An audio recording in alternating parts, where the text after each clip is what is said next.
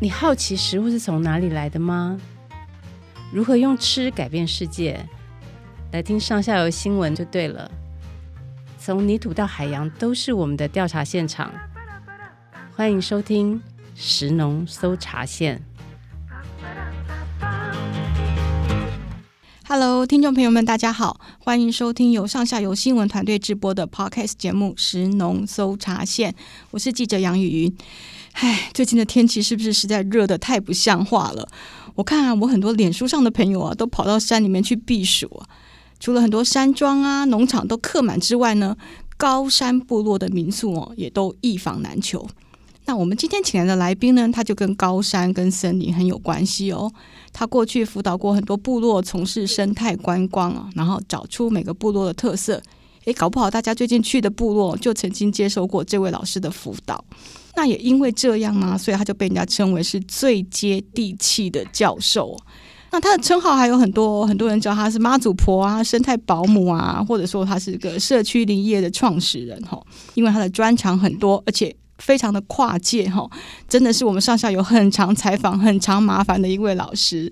他就是屏东科技大学森林系教授陈美惠老师，你好。啊，雨云，还有各位朋友，大家好。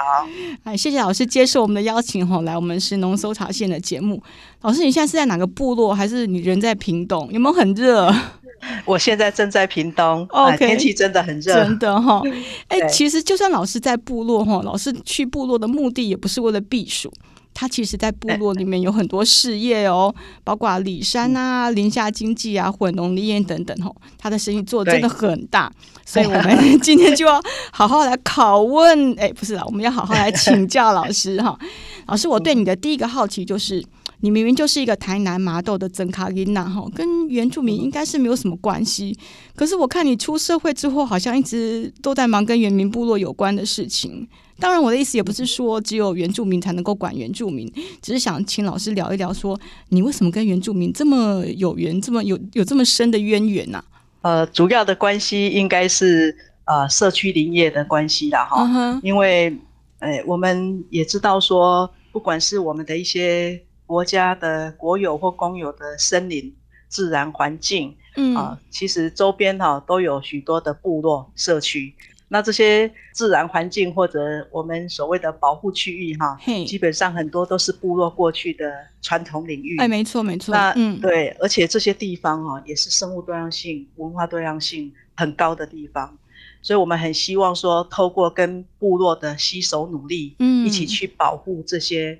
生物多样性、文化多样性。所以我们在有限的人力跟能量之下、哈，就特别在关注的就是保护区周边的社区部落。所以你就会看到我们常常都在部落哈、 走动啊，或者是是投入的都是在部落啊。主要的原因是这样。嗯 OK，好，那我们今天呢就要跟老师来好好聊一聊这些问题哦。老师，这几年我们一直听到一个很流行的概念，叫做里山，就是阿里嗯山那个里山。不过呢，它跟阿里山没有什么关系哈、它其实是一个来自日本的概念，日文好像念嗯作 Sadoyama。对，那里山经济啊、里山倡议啊，这些都是我们很常拿来讨论的。可是到底什么是里山？那里山又在追求什么？老师，你要不要先帮我们定义一下？好，我来分享一下了哈。嘿，是，啊，里山 Satoyama 哈嘿，这个名词是日本提出来的哈。嗯那现在我们常常会讲里山，里山事实上也是国际上大家比较通用在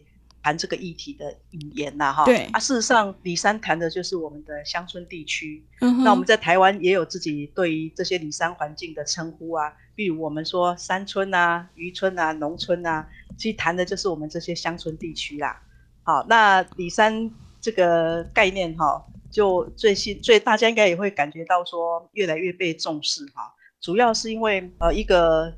部落一个社区，它要在这个地方可以安居乐业，嗯世世代代的在这边生活传承下去哈、除了要有聚落有人之外，很重要的就是它的农业的生产环境，对还有周边的这些自然区域哈、嗯哼，因为这些呃各种各式的这种生态体系哈，它呃支持了生物多样性，所以呢，也就是说我们在这些环境里面所从事的环境友善社会的这些生产地景，造就了我们的生产，造就我们的生计之外，嗯哼，其实也提供了很多呃生物栖息的环境。 OK，所以我们希望说，透过李三的精神哈，嗯哼然后李三倡议的这些呃策略跟做法，嗯让更多人能够去关注到李三这种生产地景的保全跟活化的问题啊。啊，所以呃，现在从我们台湾自己来看哈，就是经历了这几十年来的工业开发，对，我们的乡村环境也是岌岌可危啊。没错。好、那嗯我们的生产地景也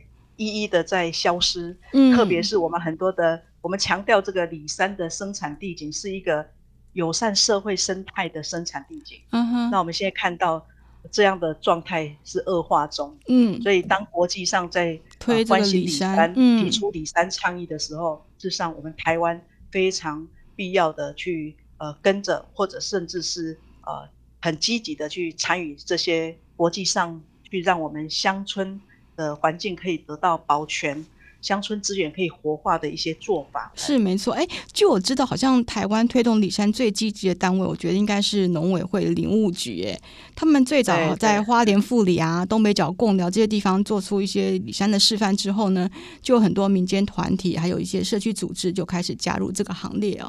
然后大家都对努力对要找出在地实践里山的可能性。像老师，你嗯哼刚刚提到这样整理起来，其实里山有一个三生一体的概念，对不对？就是老师你刚刚一直在强调的生对活、对生产、生态，其实都要兼顾嘛。那台湾农村就像老师刚刚说的，的确是有一些问题哈，比方说人口老化啊，或者是说农业开发造成的一些环境冲击。所以，呃，虽然里山这个概念很流行，那我们在台湾过去也推动了一段时间，但是到底我们现在做的怎么样？我们可以在里山精神里面得到什么样的启发？老师可以再说的具体一些吗？哦，因为呃，我们真的是经历了呃工业化的这种社会变迁嘛，对从农村社会转型到工业社会。是，那呃，所以对我们来讲呢，也会觉得说，现在我们看到的许多的乡村环境依然拥有那么丰富的生物多样性，那么好的地方特色人文，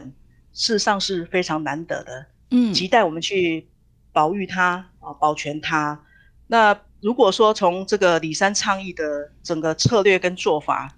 也会让我们看见说，保全这些里山资本哈，事实上是可以带来当地的经济发展。嗯，也就是我们必须去跳脱过去，我们把农村的发展啊、呃农村的生产用工业化的思维来看待。哦，就是不哦，能够太、所以我觉得这个是嗯给我们很大的启发，是因为我们现在都很想说啊，在乡村振兴啊、山村振兴，我们常常在谈这些事情嘛。对可是呢，李三倡议的提出，让我们更加谨慎小心，哦，因为我们所剩不多，是经历了几十年的大开发，嗯哦，所以每次我看到这样的人情味、这样的乡村的地景、这样的生物多样性，我都会非常感动，因为那是曾经是我们台湾到处都有的。对，嗯现在是越来越少，然后呢，越来越需要去保护，越来越需要去抢救我们这样的一种生物多样性的这种环境。所以我觉得给我们很大的启发，应该是说，未来我们要在乡村地区去做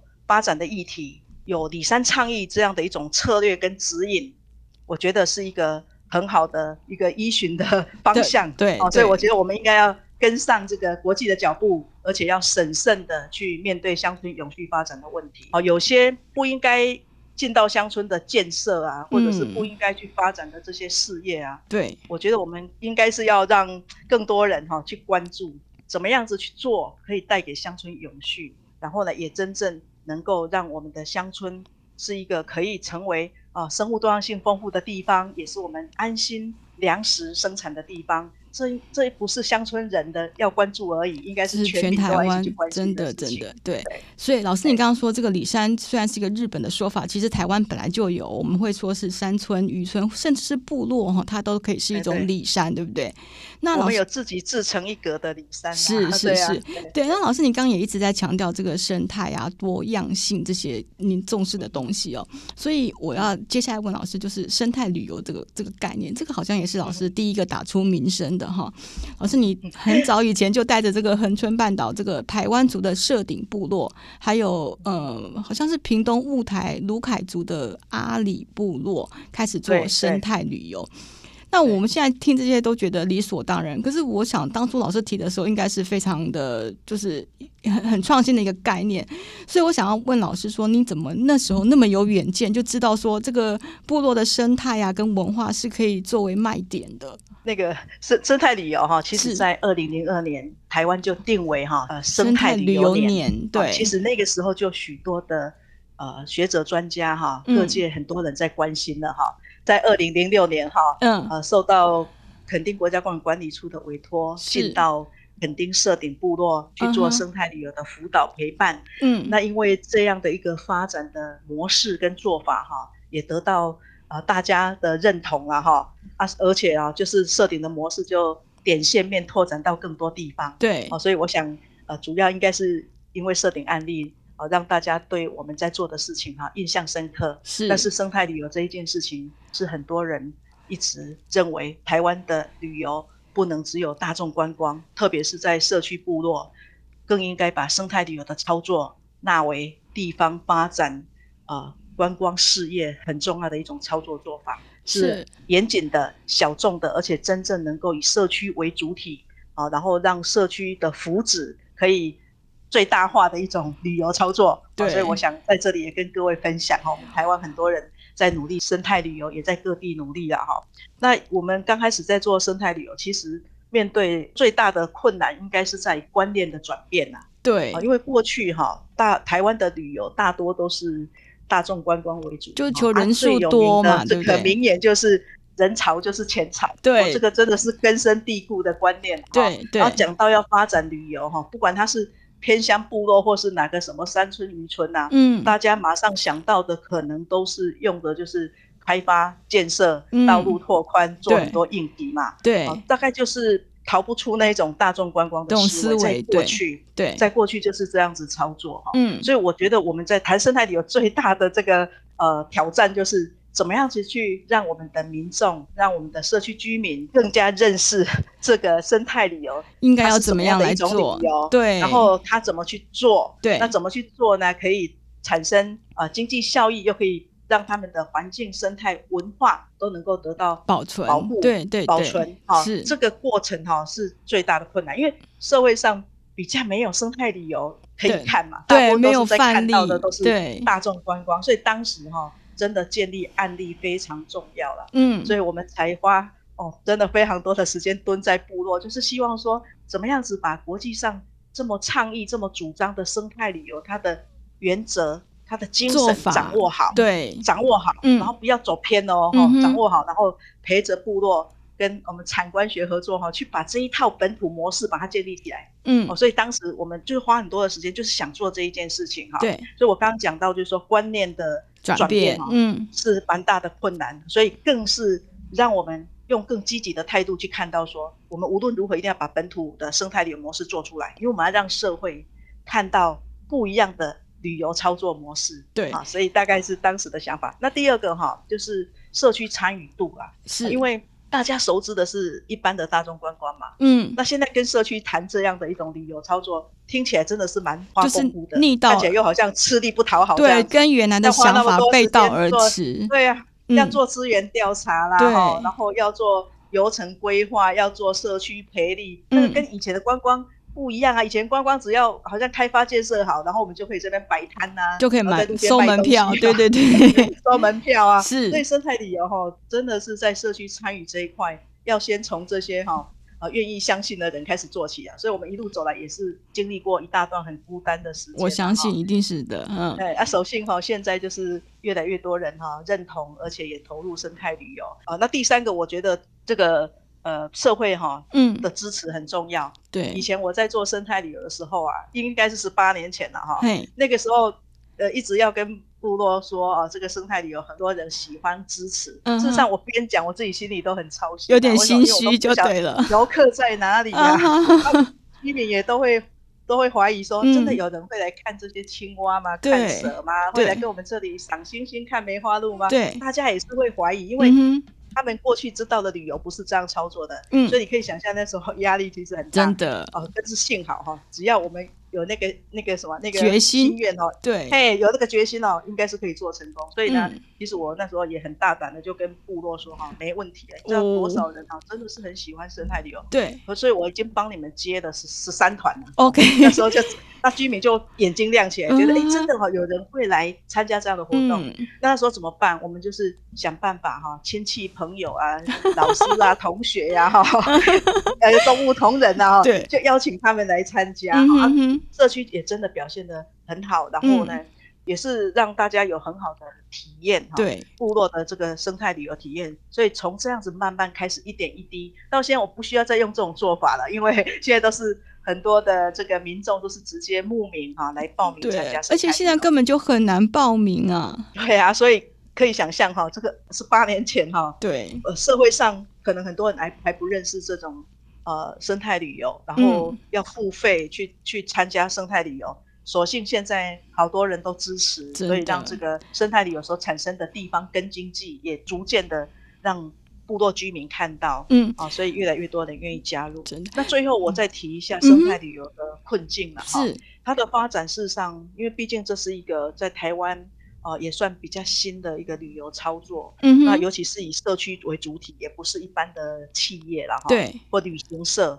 所以呢，在法规上哦，有就会些有要一克些服的地方嗯有，有一些要克服的地方啊嘛嘛，哈、，比如说现在社区在做生态旅游，它能够操作的就是在社区内部。那如嗯果说今天我们有好多的社区，然后形成一个区域型的生态旅游，嗯那就哼会面临到违反这个发展观光条例的问题啊。哦，哦，所以像这些，除了跟旅行社合作可以去克服之外，嗯哼未来应该还是有一些法规调试的空间哦。但是很还是很高兴的，就是说，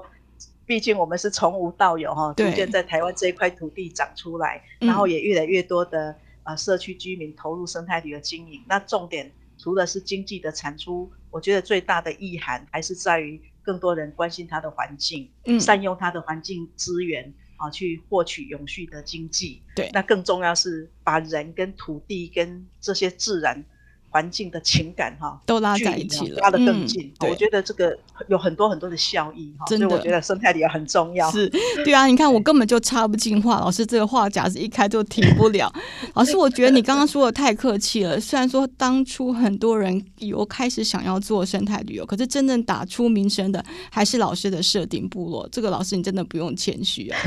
谢谢那老师，你刚刚说了很多，我觉得这个生态旅游做起来之后，它除了给部落带来经济效益之外，我看到一个很重要的地方就是。部落他们觉得很骄傲，他们对自己的文化，对他们自己的地景，诶，觉得哦，大家都要来看我的东西，真的很好。这个部分我觉得也是很难得。那而且我也知道说，因为老师你的辅导啊，部落里面很多本来拿枪的猎人啊，后来都开始出来做生态解说员哦，这个转变真的也是很大。我想你一定有一些很感人的故事，老师，你可不可以来分享一下好猎人怎么变好成生态解说员 了？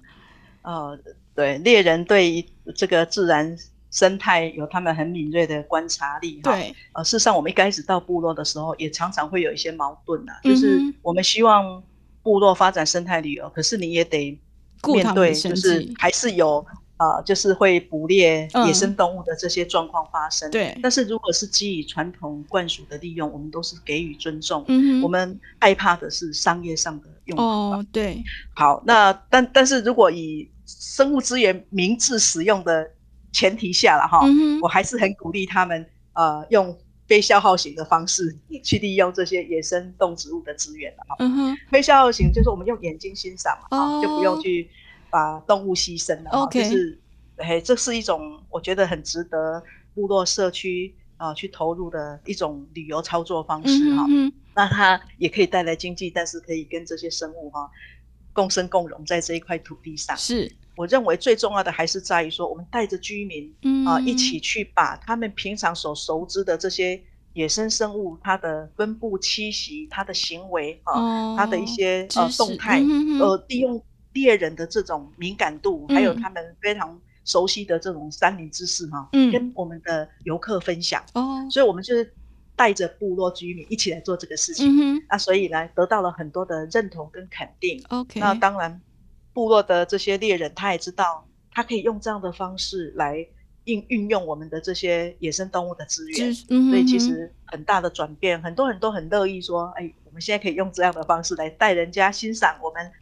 部落还拥有这么美好的山林环境，这么丰富的生物多样性。对所以我们看到越来越多的呃猎人响应加入我嗯哼们哼这样的行列。嗯，对啊，所真以的生态旅游的效益哈、其实是很多，就嗯可能、呃，或许大家常常会觉得说它是一个小众旅游形态嘛哈、嗯是比较永续的一种旅游操作，这个是对大家比较熟知的。对，是如果我们呃真正的去投入在社区生态旅游的辅导陪伴，你嗯就会发现说它带来的那种影响是非常的深远哈、嗯包括说我们看到很多人对自己土地的那种光荣感，对哦，还有哦对个人那个对自我的肯定哈、没错，还包括我们的老人家，可能嗯过去他也不晓得他退休之后能够做什么，嗯，可是因为生态旅游，让他们可以把哦他所找到在了这块生活土的地嗯的这些知识可以分享出去，嗯然后呢，更多年轻人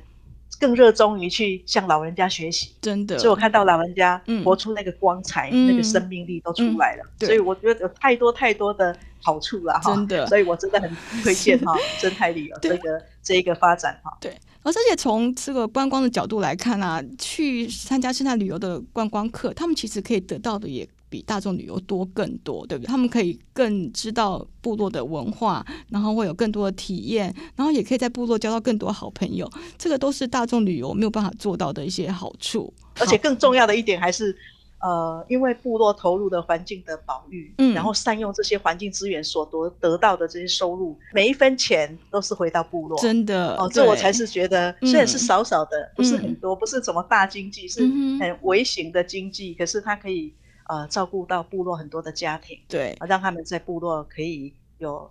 不同的刷子哈，可以有斜杠的机会。我嗯对觉得它真的是呃带来很多的效益哈。嗯，好，这个生态旅游我们先讲到这里哦，不然这个整个整集都变成都在讲生态旅 游。虽然老师是非常的对这个题目有感哈，不过老师你是森林系的教授嘛，所以我接下来要请教你三个跟森林有关的专有名词哈。就是好社区林业、林下经济，还有混农林业，这些都是老师的专长哦。那社区林业我知道好像也是老师你首创的，所以我们就先来谈谈什么叫做社区林业。这个社区林业到底会做什么？哦，嘿，社区林业哈、嘿在那个时代的背景是这样哈、就是说我们过去的森林管理或者是自然资源的经营管理哈、嗯大部分是由上而下啊、啊，对，缺乏社区参与嘛，哦，大概是比较呃呃专家嗯或者是决策的这个模式哈、嗯哼大概是由上而下哈、嗯缺乏社区参与，嗯所以社区林业其实呃最重要的就是说，怎么样子去让透过社区参与一起来从事森林经营的工作，或嗯者是自然生态环境的一个保育的工作。哦好、那我们要把这个森林经营的好，把自然环境经营的好，社区是不能缺席的。哦，我懂了，所以我嗯们哼应该是、就是把保育的好处跟社区分享。嗯啊，然后也要去把这个森林经营，应该要去思考怎么去关注到一个社区的社会经济面啊的一个发展啊，所以社区林业其实是这样的一个概念，就是希望森林的经营能够透过社区参与，结合森林经营的目标，还有嗯社哼区永续发展的目标，嗯让彼此成为生命共同体。嗯，那在这个过程，森林再也不是政府的或者是谁的，谁而是的大大家家的森林。嗯 对，然后接下来，呃，也是还有一个很大的任务，就是因为台湾的社会，你呃刚刚有提过嘛，哈，嘿就是工商业的转型之后，很多部落社区的人是被抽离到就都市外去，外流了，嗯对，人口外流，嗯所以怎么样子在这个过程中哈、培力我们哦社区，让然他后们呢，再让回到社区培力非常来重要，让嗯我因为有文化的断层。嗯所以我们透过呃我们产官学的合作，特别是在地的知识，在地 OK 很多的祈祷嗯他们藏在心中、藏在脑海中的这些山林知识，嗯怎么样子去交棒给下一代，嗯哦，让这个。文化可以传承下去，更重要，很多的文化都是跟山林和谐共处所产生的哦这些伦理跟智慧啊。嗯，然后我们找到一些比较好的三生一体发展的做法。对，哦，来跟着呃部落一起努力，我们一起去把这些事情做出来，对对然后让森林永续，社区也永续，对啊，社区林业是这样的概念，老师刚刚讲到一个重点，就是说我们在说这个不管是社区林林业或者是里山的时候，我们不是说只有重视保育，只有重视生活，然后我们就希望大家都不要生产，不是这样子的哦。其实生产也是在这个环节里面很重要，就是说如果社区的居民没有办法在社区里面生产的话，那他们就很容易就外流。所以，我们接下来就对要讲，再来回到这个生产这个部分来谈哦。像林下经济就是一个可以在自然环境之下做一个经济开发的一个方法，然后让这个居民可以有一个生存，有一个经济的收入哈。所以，现在林下经济好像也有一些政府认可的项目，对不对，老师？对，嗯林下经济是混混农林业的一种形态哈。哦那在国外，在美国他们叫做森林农作了哈。嗯哼，好，那为什么我们台湾会呃，另外取目前一个听起来名字就是特别谈林下经济嗯哼哈，主要是林务局，就是农委会林务局嗯推出的一个政策。嗯那林务局经管的环境就是森林生态系为主的一种生态环境嘛，对，啊，所以呢，它很适用的就是林下经济这一种类型。嗯哦，那其他的混农的类型基本上都是在我们一般的那种农地为主。 ，OK，好、哦所以我了解现在跟各位分享这个概念。嗯所谓林下经济，就是在森林生态系为主的这种呃环境里里面面哈、嗯哼然后我们再利用林冠的下层哈、林去冠从的事下层，哦、就是森林的下层，嗯啊，哼就是就是林下嘛哈。 OK，呃，林冠的下层嗯哈、哼去从事农林渔牧这些生产，哦嗯那也可以，因为有这样的森林环境，嗯哦，又有这么特别的产出，嗯其实这样的地方也可以从事环境教育啊、森林疗愈啊、生态旅游，嗯，所以我们可以收到的是一个多呃元性的效益，与森林共生的一种农业发展，嗯哼，就是森林的林木呢被保护了，嗯然后呢，我们又有这些呃林下的产物的生产，而且都是非常有特色的，对又是友善森林。嗯哼，哦，所以林下经济的概念是这样。那因为是农委会林务局主政嘛，所以对目前林下经济嗯这个定义是在林地、 OK，林地哦，嗯哼啊，不是农地哦。嗯所以呢，到底林下经济未来可以怎么样子有更多的一种发展的机会哈、我嗯觉得已经有许多农地都造林，对不对？嗯，那也有一些农地没有耕作之后就成成林了嘛哈、嗯就、嗯就有一些呃树林到森林这样子哈、那所以这些农地事实上也可以去加强哈、推动林下经济。目前看嗯法、就不要只局限在林地，农地的森林啊，应该也要大力的去思考林下经济的发展。林下经济，因为现在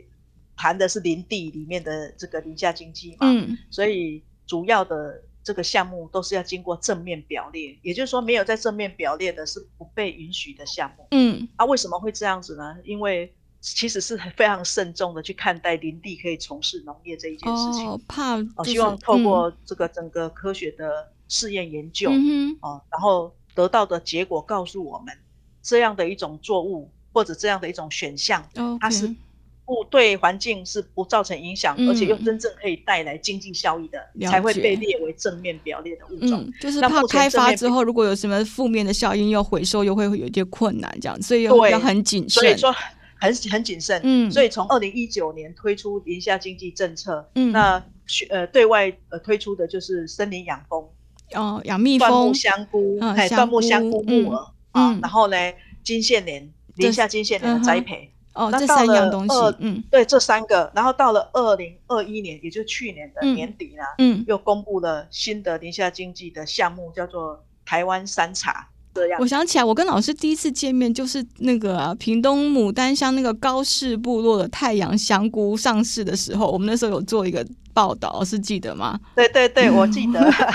那那个就是我们在做部落的那个椴木香菇菌种的筛选，对对然后成对，立一个部落型的椴木香菇的菌种菌心种中心，对自己来培养适合部落的椴木香菇菌种。对，还用了不同的那个树种哦，希望对就对是有不同的风香的呃香菇哦啊，，你你记得很清乌楚，桕啊的香当菇，时对对对，对不同树种的香菇，对，我们有试验呃不同的树种。嗯，啊，希望说部落发展椴木香菇的栽培不要太依赖单一的树种，对，没错特，别应该是以当地呃比较适合生长的这些林木资源来思考。所以我们有去做不同树种产菇的效率哈、对还有香菇的品质的研究。而且也这样希子望说哎不同的部落对对又可以做出不同的特色，也蛮好的，不会说大家都对一对窝对蜂做一样的东西嘛，对不对？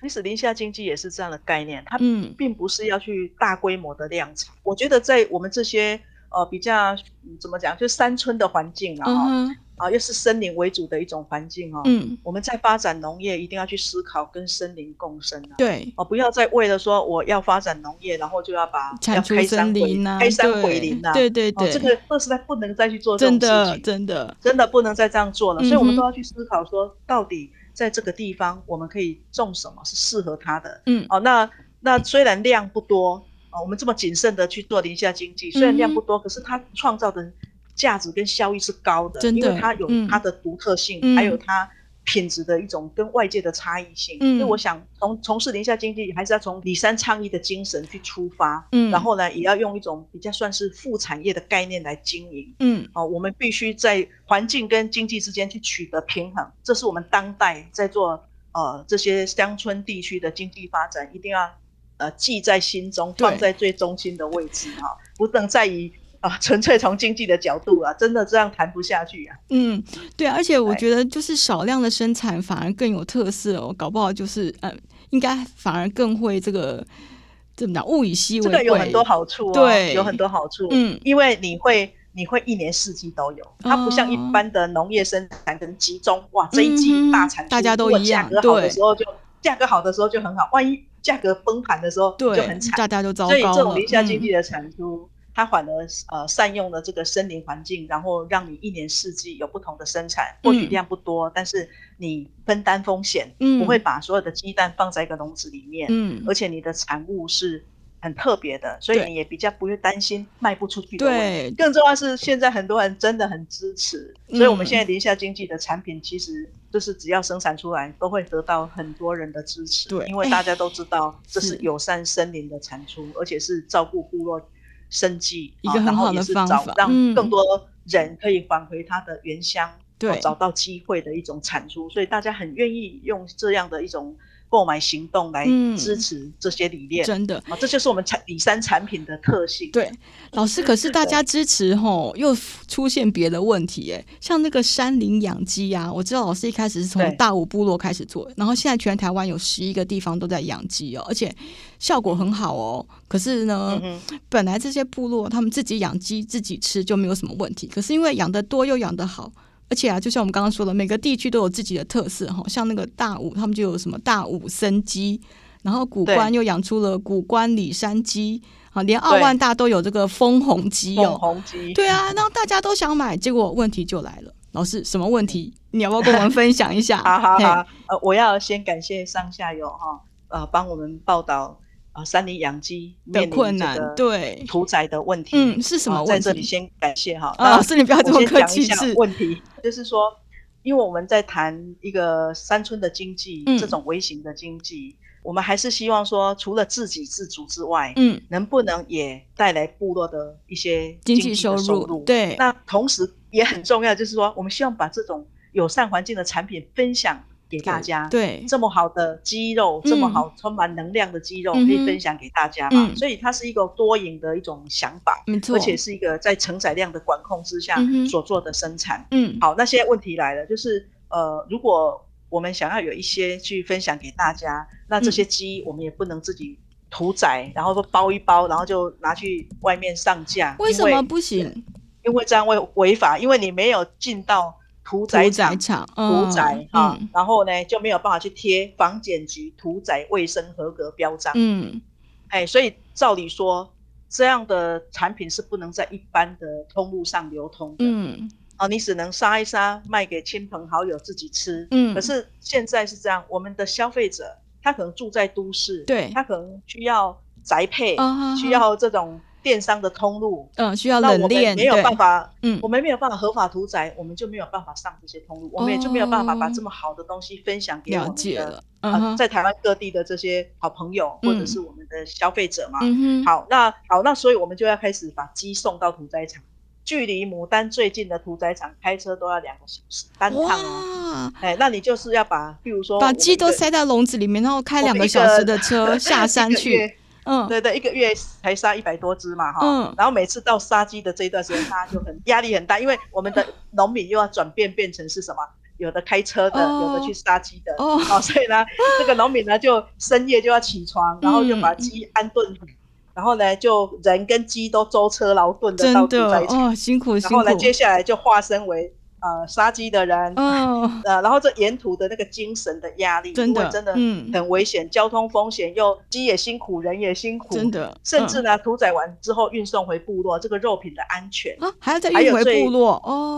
当然了，那最大的问题是什么？成本，嗯，因为我们想要把这么好的肉品，分享这么充满给大能量家的肉品嗯哼嗯分享给大家，可是你价格你没有办法降下来，是因对为我们本来就小量饲养，嗯各方面的成本都高的情况之下，再加加屠宰上运输的你成每一只本又要增加这嗯种，你看来回就四个小时，那所有这些成本加下来， 对你啊看多么不利于这种好产品的对外销售。嗯哼哼，所以这个就是我们希望说能够在部落哈、设置小规模的家禽屠宰场， OK，不要用这种财团经营市场的那个这种大经营型的对大型的屠宰场哈、那个来模式看待部落型，因为嗯我们一个月就那一点点的鸡要杀。对，哦，所以呢，我们希望能够透过农委会、嗯原民会、来我给们大家当一地些的协县助政府嗯，能够来呃陪伴辅导我们部落在地的乡公所部落一起合作，申办符合法规规定，嗯但是又能够有因地制宜、在地哦调试的对一这种种呃小屠型宰的模式，小规模嗯家禽屠宰场，这就是我们想要做到的。我也希望在产官学的合作之下建立这样的嗯模式，那可以解决很多部落在发展这种微型经济所遭遇的问题。真因的为我们的法规，嗯当时的制定是为了保护消费，者没有错啊其啦，实可能可能是可能是很多年前，那时候嗯台湾都还没有在谈。太多地方创生的意义，啊也没有对这么多的里山经济的产出嘛，嗯所以当时的法规制度基本上应该都没有设想到这一块。没错可，是我们必须去面对、去正视我嗯们台湾各地蓬勃发展的这些地方跟经济，嗯哼所以已经到了许多法规要去做调试。没我们也错希望陪伴社区嗯部落合法的去经营，那这样子才能够让这个离山事业可嗯长可久。对。老师，我跟你好报那告一个， 嘿我跟你报告一个好消息，就是六好月底我们上下游这个新闻报道出炉之后啊，我们总编辑对嘉山啊，他就跟这个农委会陈启仲主委反映过这个问题哦。然后主委说，嗯，他也觉得啊，平地跟原民山区哦，本来就应该要采用不同的这个屠宰场管理的方式，所以他有承诺说他会跟专家在研议比较合理的措施哦，应该很快就可以解决这个问题。老师，你放心好了。我我我觉得啊是这样哈、嗯 是就是说这个是一个很值得我们去努力的方向，所以嗯我也要谢谢上下游的关心。没有然后老师后来这个嘿嗯报道出来之后，事实上呃立法院的哦立法委员嗯哼吴立华立委，哦他他就也来随关即在心七月嗯七月啊召开了这个呃协商会议嗯哈、哼哼所以这个事情。呃，也得到了相关单位啊、也充分的了解 OK 啊，也知道说哦，那怎么样子来陪伴嗯南乡，还有我们这些养鸡的农户哈、 嗯能够就地可以有一个合法的小型屠宰场。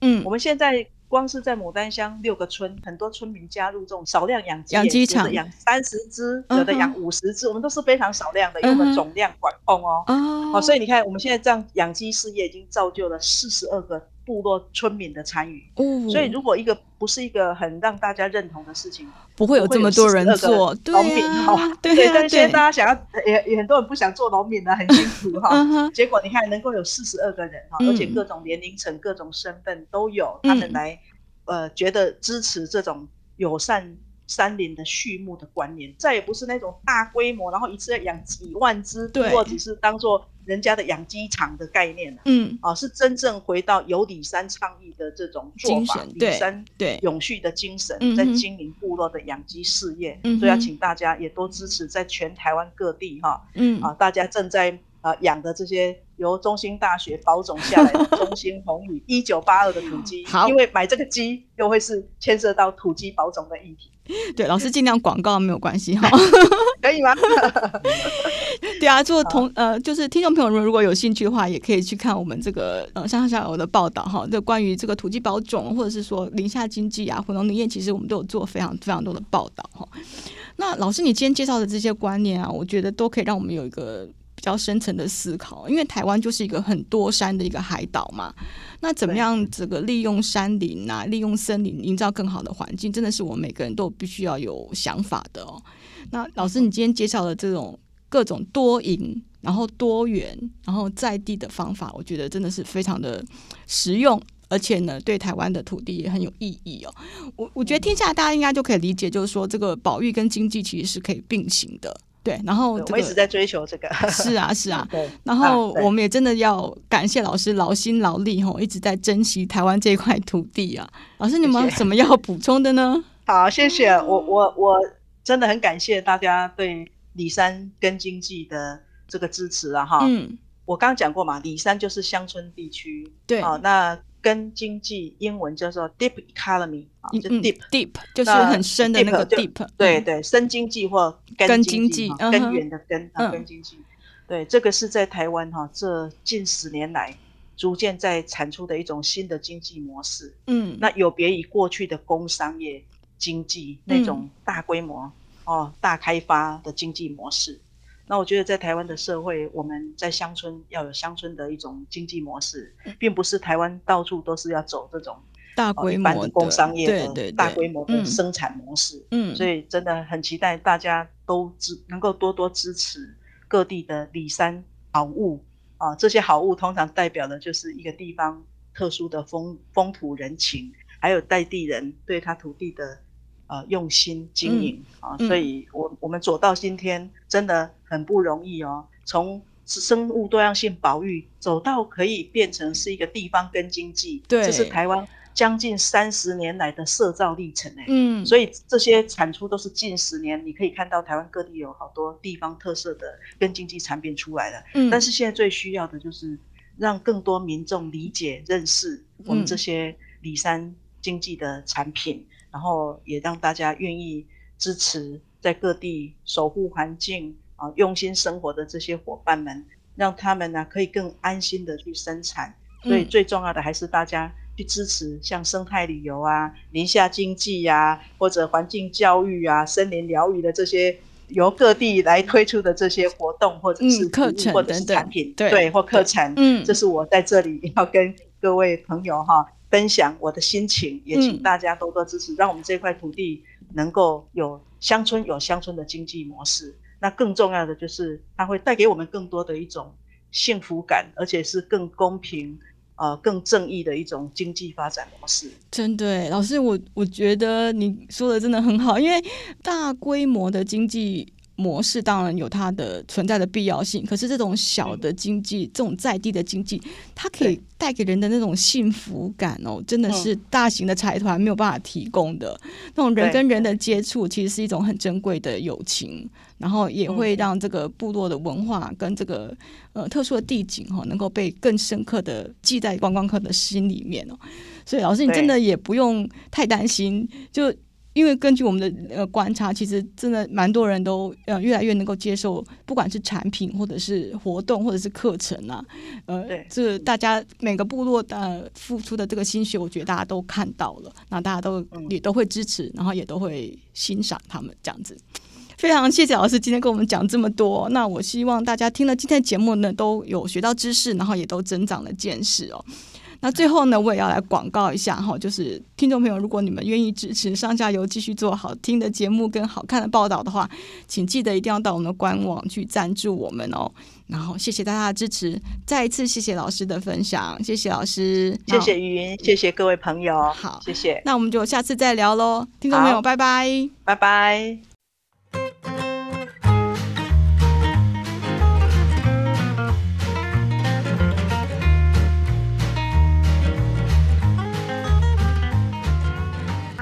以上内容是由上下游新闻团队制作，我们是一个线上媒体，特别针对农业、食物跟环境制作每日新闻与深度的调查报道。欢迎大家上网搜寻上下游新闻市集。 Ba-ba-da-ba-ba.